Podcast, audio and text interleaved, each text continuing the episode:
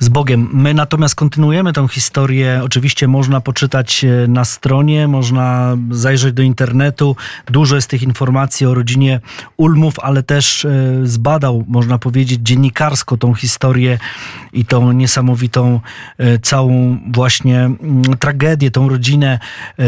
Mikołaj Murkociński. Mikołaju, proszę cię o kontynuowanie tej właśnie drogi, tej opowieści. Tak, proszę Państwa. Ja proponuję, abyśmy wysłuchali kolejnej rozmowy z, z rodziną, y, z rodziną, która była obecna na zjeździe zawołani po imieniu, y, z panem Tomaszem Walewskim z rodziny Wolskich. Rodzina Wolskich, która udzieliła schronienia wielu Żydom w bunkrze Krysia przy ulicy Grujeckiej 81 w Warszawie. Bunkier, w którym również schronienie znalazł Emanuel Ringelblum, który no, historyk, historyk getta warszawskiego, który właśnie tam miał napisać esej o stosunkach polsko-żydowskich w czasie II wojny światowej. Posłuchajmy. E, nazywam się Tomek Walewski, jestem przedstawicielem rodziny Wolskich, e, która to rodzina w czasie okupacji e, zorganizowała bunkier Krysia przy ulicy Grujeckiej. Przy ulicy Grujeckiej i przechowywała 40 Żydów przez blisko dwa lata. Przepłacili to e, śmiercią e, dwie osoby e, z rodziny.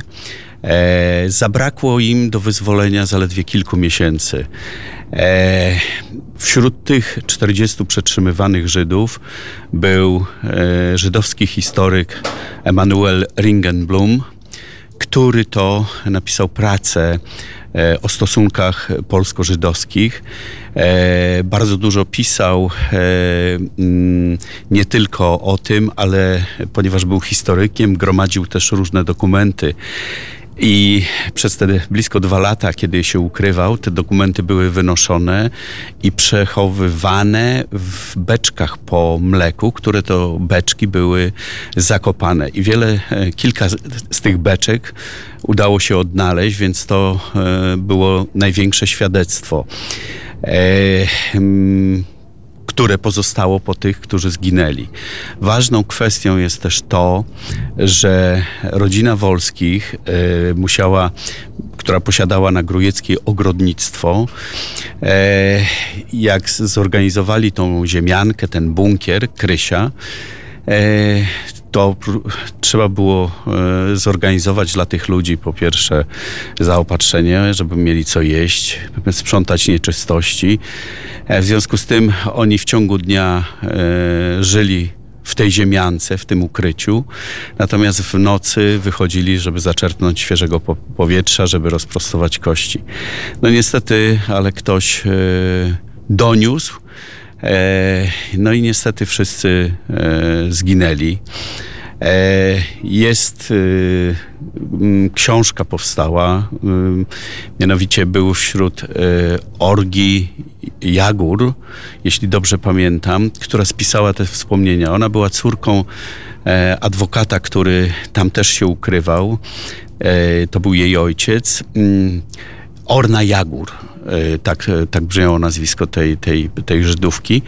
I ona spisała wspomnienia po to, żeby opowiedzieć światu, jak to było naprawdę. Jej się udało przeżyć tylko dlatego, że wyszła dwa dni wcześniej. Natomiast jej ojciec nie dojechał na Pawiak, ponieważ miał cyjanek i zażył ten cyjanek, obawiając się tortur i śmierci męczeńskiej.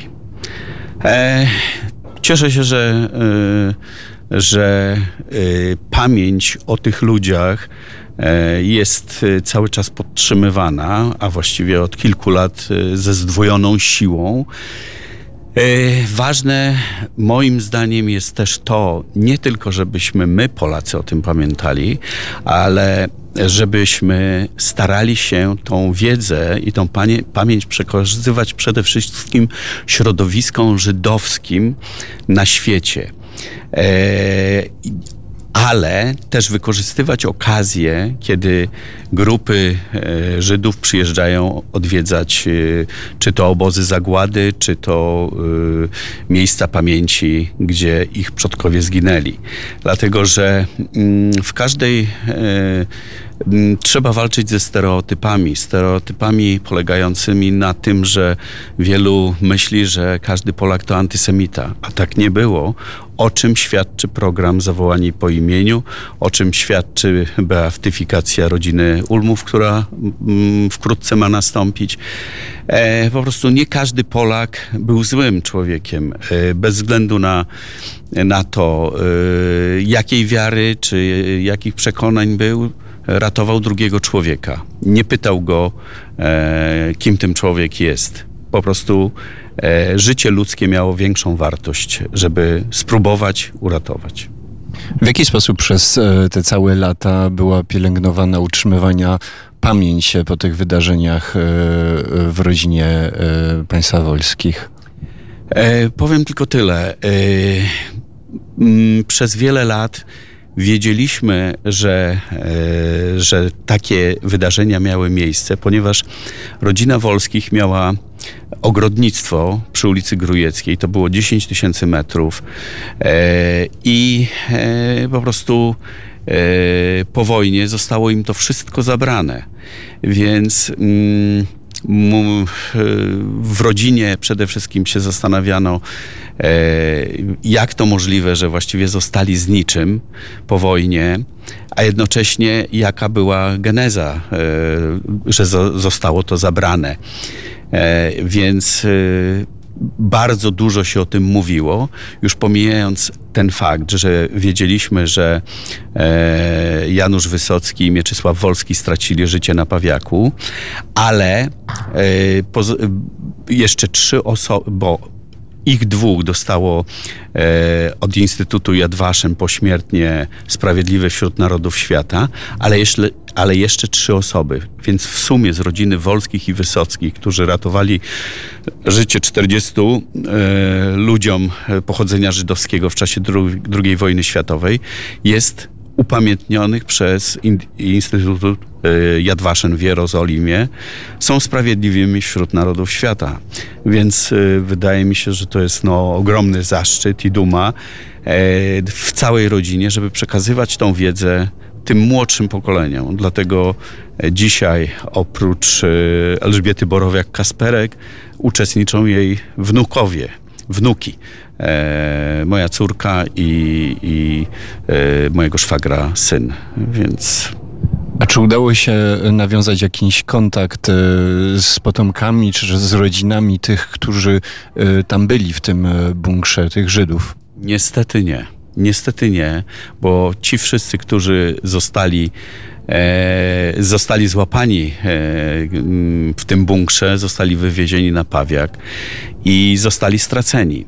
Więc e, jedynie ta książka, o której wspomniałem, e, kobieta, która była córką, e, przyszła po wojnie na te zgliszcza i obiecała Wolskiej, e, że napisze e, taką książkę, czy napisze te wspomnienia, żeby wykrzyczeć całemu światu, do jakich e, e, tragedii dochodziło w, w okupowanej Warszawie.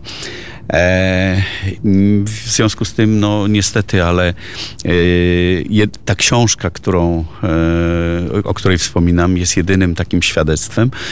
E, mm, natomiast ta pani, e, która ją napisała, wyemigrowała do Izraela i napisała już pod koniec e, swojego życia, dlatego że kiedy wyemigrowała i wydawało jej się, że wszystkie zło tego świata już ją nie będzie dotyczyć, to jej 18-letni syn zginął w armii izraelskiej. Więc ona, zanim się podniosła po tej stracie, znów jej zajęło to trochę czasu, ale pod koniec swojego życia stwierdziła, że musi napisać o bunkrze Krysia. No i to jest takie kolejne świadectwo, już pomijając, że e, w tej książce jest również napisane, że nazwisko Janusza Wysockiego i Mieczysława Wolskiego jest e, w Instytucie Żydowskim e, w Waszyngtonie też napisane, wyryte na tablicy pamiątkowej o Polakach, którzy, którzy no, wsławili się człowieczeństwem, tak bym to nazwał. Bardzo panu dziękuję. Wszystkiego dobrego, dziękuję również.